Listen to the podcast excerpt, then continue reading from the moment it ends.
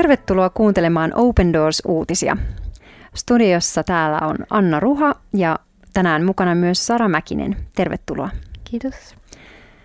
Tiesitkö, että maailmalla yli 360 miljoonaa kristittyä kokee vakavaa vainoa?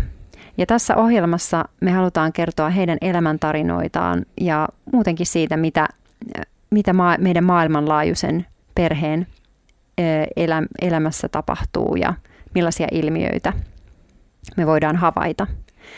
Ja tänään me puhutaan erityisesti eräästä iranilaisesta naisesta Saharista. Iran on World Watch-listalla, joka on siis lista, johon on listattu 50 maata, joissa Jeesuksen seuraajat kokee vakavinta vainoa. Niin tällä listalla Iran on siellä 8, eli siellä 10 kärjessä. Ja muslimimaailmassa ylipäätään nainen voi menettää kaiken, jos hän lähtee seuraamaan Jeesusta. Ja Iran on yksi tämmöinen maa, jossa Jeesuksen seuraajaksi kääntyminen on vaaraksi niin kuin tälle henkilölle ja erityisesti naiselle vielä niin kuin monisyisemmällä tavalla, niin kuin hänen elämänsä monilla eri osa-alueilla todellista. Ja uusi identiteetti antaa kuitenkin voimaa kestää tällaisia koettelemuksia ainakin Saharin mukaan, jonka tarinaa saadaan tänään kuulla. Ja nyt Sara lukee siitä. Ole hyvä. Kyyneleet tulvivat Saharin poskille, kun hän istui taksissa. Koti ja hänen 2 pientä lastaan jäivät vähitellen taakse. Näin musertavaa kipua hän ei ollut koskaan kokenut sydämessään. Hän rukoili, Jumala, miksi annat tämän tapahtua? Ulkonaisesti Saharilla näytti kaikki olevan hyvin. Oli rakastava puoliso ja 2 ihanaa lasta, eikä taloushuolia.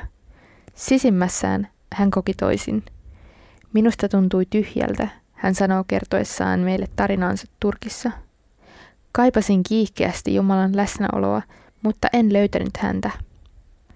Naisena Sahar koki itsensä väheksytyksi ja araksi.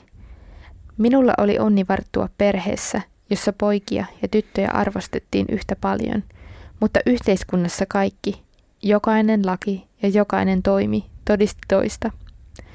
Iranin islamilaisessa yhteiskunnassa tyttöjä ei pidetä yhtä fiksuina ja arvokkaina kuin poikia, eikä heidän katsota kykenevän päättämään asioistaan. Sahar yritti löytää arvonsa omasta uskostaan, islamista. Vanhempani eivät olleet erityisen uskonnollisia, mutta sisäinen tyhjyyden tunne pani minut etsimään Jumalan läsnäoloa jo nuorena. Vietin vapaaehtoisesti ramadania, rukoilin usein ja jonkin aikaa myös pukeuduin hyvin konservatiivisesti. Siitä ei ollut apua. Tyttönä en tiennyt identiteettiäni. Myöskään Koranista ei löytynyt vastauksia. Päinvastoin. En voinut olla huomaamatta siinä esiintyvää miesten ja naisten epätasa-arvoa, Sahar kertoo. Eräänä päivänä Saharin käly näki hänen epätoivonsa. Hän kertoi Saharille evankeliumin ja antoi hänelle Uuden testamentin. Luin sen kannesta kanteen. Olin nähnyt, miten kirja oli muuttanut kälyäni ja se innosti minua lukemaan sen, kertoo Sahar. Kirjan sulkiessani olin varma, että se todella oli Jumalan elävää sanaa ja että vain tämä Jumala voi olla oikeudenmukainen ja pyhä. Näin kirjassa hänen armonsa, oikeudenmukaisuutensa, pyhyytensä ja rakkautensa ja löysin ne tästä Jumalasta. Hän itse veti minua luokseen alusta lähtien. Jeesuksen tulo Saharin elämään vaikutti suuresti hänen käsityksensä itsestään. Kuulin eräänä päivänä Pyhän Hengen sanovan sydämessäni jotain erikoista. Hän sanoi, olet tyttäreni, olen valinnut sinut palvelemaan eri kansoihin kuuluvia naisia. Sahar kertoo kysyneensä Jumalalta ääneen, miten se voisi olla mahdollista, hänhän on nainen. Samalla tavoin kuin muslimivuosinaan, Sahar tarttui taas kirjoihin. Hän luki raamattua ja kristillisiä kirjoja ja etsi niistä viitteitä sille, mitä Jumala oli varannut naisille. Tutkin, miten raamattu näkee naisen tai mitä Kristus ajatteli naisista ja ymmärsin sen.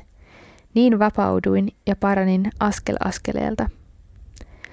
Sahar oli löytänyt kaiken, mitä oli koko elämänsä etsinyt, mutta joutui nyt kohtaamaan muslimimaailman, jonka keskellä hän edelleen eli. Ennen sitä hän joutui kohtaamaan miehensä, joka piti kiihkeästi kiinni islamista. Koska naisella ei avioliitossa ole oikeuksia, Saharin puoliso pystyi painostamaan häntä kristinuskosta luopumiseen. Avioeron uhka oli todellinen, kertoo Sahar. Ja lapset olisi varmasti otettu minulta pois, koska olin hylännyt islamin. Minun ei olisi annettu edes nähdä heitä, koska kristinuskoon kääntyneenä menettäisin kaikki oikeuteni. Saharin pelot kävivät toteen. Kun hän ei enää pystynyt salaamaan uskoaan mieheltään, tämä raivostui ja lähetti hänet pois. Ja näin Sahar päätyi tilanteeseen, jossa hän istui itkemässä lohduttomasti taksissa, joka vei hänet hänen vanhempiensa luo. Itsetuntoni oli murtunut ja minusta tuntui, että minulta oli viety kaikki. Häpeääkin suurempi oli kuitenkin suru ja huoli lapsista. Koettelemuksista ja tuskasta huolimatta Sahar pystyi pitämään kiinni vapahtajastaan ja luottamaan häneen. Olin niin palava ja janoinen Jumalan suhteen, että tein päätökseni. Jumalan läsnäolossa oli jotain sellaista, minkä paikkaa mikään muu ei voinut minussa täyttää. Tunsin tekeväni oikein. Alttarilla olivat lapseni ja avioliittoni, mutta tiesin, että tilanne on Jumalan hallinnassa. Sahar rukoili jatkuvasti, että hänen miehensä sydän heltyisi, ja Jumala kuuli rukouksen. Saharin mies kutsui hänet takaisin kotiin, ja he alkoivat rakentaa uudestaan aiempaa rakkauden täyttämää suhdettaan. Suhteessamme oli paljon jännitteitä uuden uskoni vuoksi. Meillä oli hyviä ja huonoja päiviä, mutta halusimme molemmat onnistua. Sitten kuvaan astui ulkomaailman todellisuus. Kristityksi kääntyneitä ei vainota vain kodeissa, vaan he kokevat uhkaa myös kodin ulkopuolella, erityisesti Iranin kaltaisessa maassa. Sahar pidätettiin ja vangittiin seurakunnassa toimimisen vuoksi. Hän kertoo miehensä olleen hänestä hyvin huolissaan. Kun pääsin vapaaksi, hänen suhtautumisensa uskooni oli muuttunut. Hän hyväksyi minut sellaisena kuin olen. Saharia uhkasi pitkä vankeustuomio, joten koko perhe lähti maasta pikaisesti. He asuvat nyt Turkissa, missä Sahari jatkaa Jumalalle antavansa lupauksen täyttämistä ja toimii kristityksi kääntyneiden muslimitaustaisten naisten parissa. Maailmassa on 1 miljardi musliminaista. Muslimitaustaisten kristittyjen määrää heidän joukossaan emme tiedä. Sinun tuellasi Open Doors vahvistaa muslimitaustaisia kristittyjä kaikkialla muslimimaailmassa. Heitä varten on luotu yleisohjelma, mutta sen lisäksi tarjotaan koulutusta, viestintävälineitä ja neuvontaa naisten elämään liittyvistä aiheista. Tarjolla on myös käytännön apua. Sahar rukoili jatkuvasti, että hänen miehensä sydän heltyisi. Ja Jumala kuuli rukouksen. Näin. Se oli vielä loppukaneettina sille, mitä Jumala tekee, kun me rukoillaan. Mm. Että todella niin kuin toi jotenkin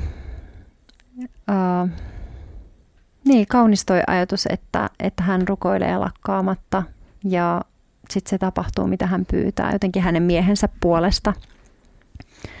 Ja ehkä se antaa myös just siihen niin kuin meille sitä sitkeyttä, että myös meidän kuuluu rukoilla meidän niin kuin siskojen ja veljen puolesta, joita vainotaan sen tähden, että he tunnustaa Jeesuksen Herraksi ja haluaa seurata häntä. Ja samalla myös niiden puolesta, jotka ei vielä häntä tunne, että heidän sydämensä voisi heltyä, heidän sydämensä voisi jollain tavalla avautua ja silmänsä avautua sille, että kuka Jeesus on. Niinpä. Ja jotenkin... Niin, no mä mietin tässä alussa heti jotenkin sitä, kuinka Sahar niin kuin kuvasi sitä tyhjyyden tunnetta ja jotenkin sitä, mikä on niin totta jotenkin ihan kenen tahansa ihmisen elämässä myös voi olla totta, että ulkonaisesti on kaikki ikään kuin hyvin, että on se perhe ja talo ja tavarat ja mitä nyt sitten ikinä ajatellaan, että tavallaan NS pitäisi olla hyvään elämään ja sitten kuitenkaan se ei ole sitä hyvän elämän ydintä, vaan se on jotain muuta.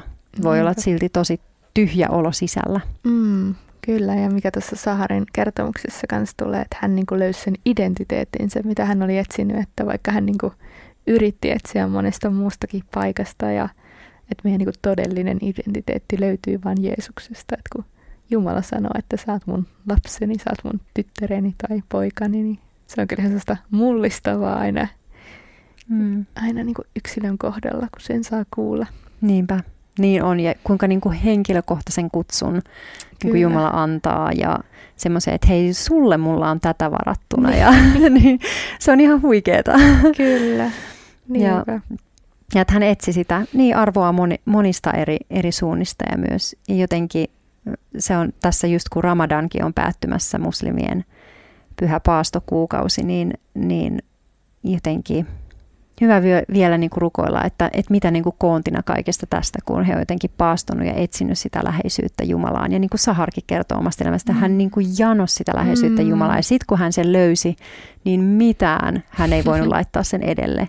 Ei edes niin kuin omaa avioliittoa, omia lapsia. Tai siis vaikka se on ollut niin kuin ihan sydäntä särkevää, ei sellaista uhrausta kukaan halua tehdä. Meillä. Eikä varmasti hänkään ole halunnut tehdä, mutta se on jotenkin missä kiteytyy, että Jeesus sanoo, että todella joka...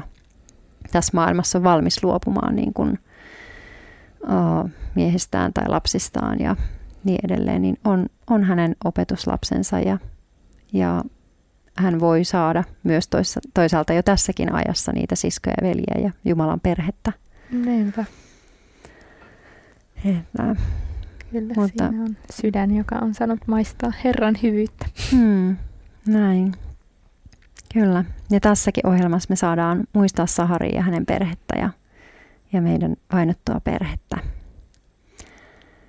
Kiitos sulle rakas Herra Jeesus, että Sahar on saanut kokea sitä, että sä täytät hänen tyhjät kohdat ja pyydetään, että täytä häntä vaan yhä lisää. Että hän saa palvella siinä tehtävässä, mihin sä oot hänet kutsunut, jonka hän on löytänyt. Rukoilla myös hänen miehensä puolesta, että hän saa oppia tunteen sut. Jotenkin hänen sydämensä saisi vielä lisää heltyä Saharia kohtaan ja myös saisi avautua sulle. Rukoillaan kaikkien Iranin kristittyjen puolesta, sun seuraajien puolesta. Rukoillaan, että he saa voimaa ja löytää oikeita väyliä todistaa sinusta. Jeesuksen nimessä. Aamen. Aamen. Kiitos kun olit kanssamme tänään ja jos haluat lukea lisää tarinoita vainotuista kristityistä, niin niitä voit lukea Open Doorsin lehdestä ja sen voi tilata osoitteesta opendoors.fi/liity. Ja jos Jumala suo, niin ensi viikolla kuulemme jälleen.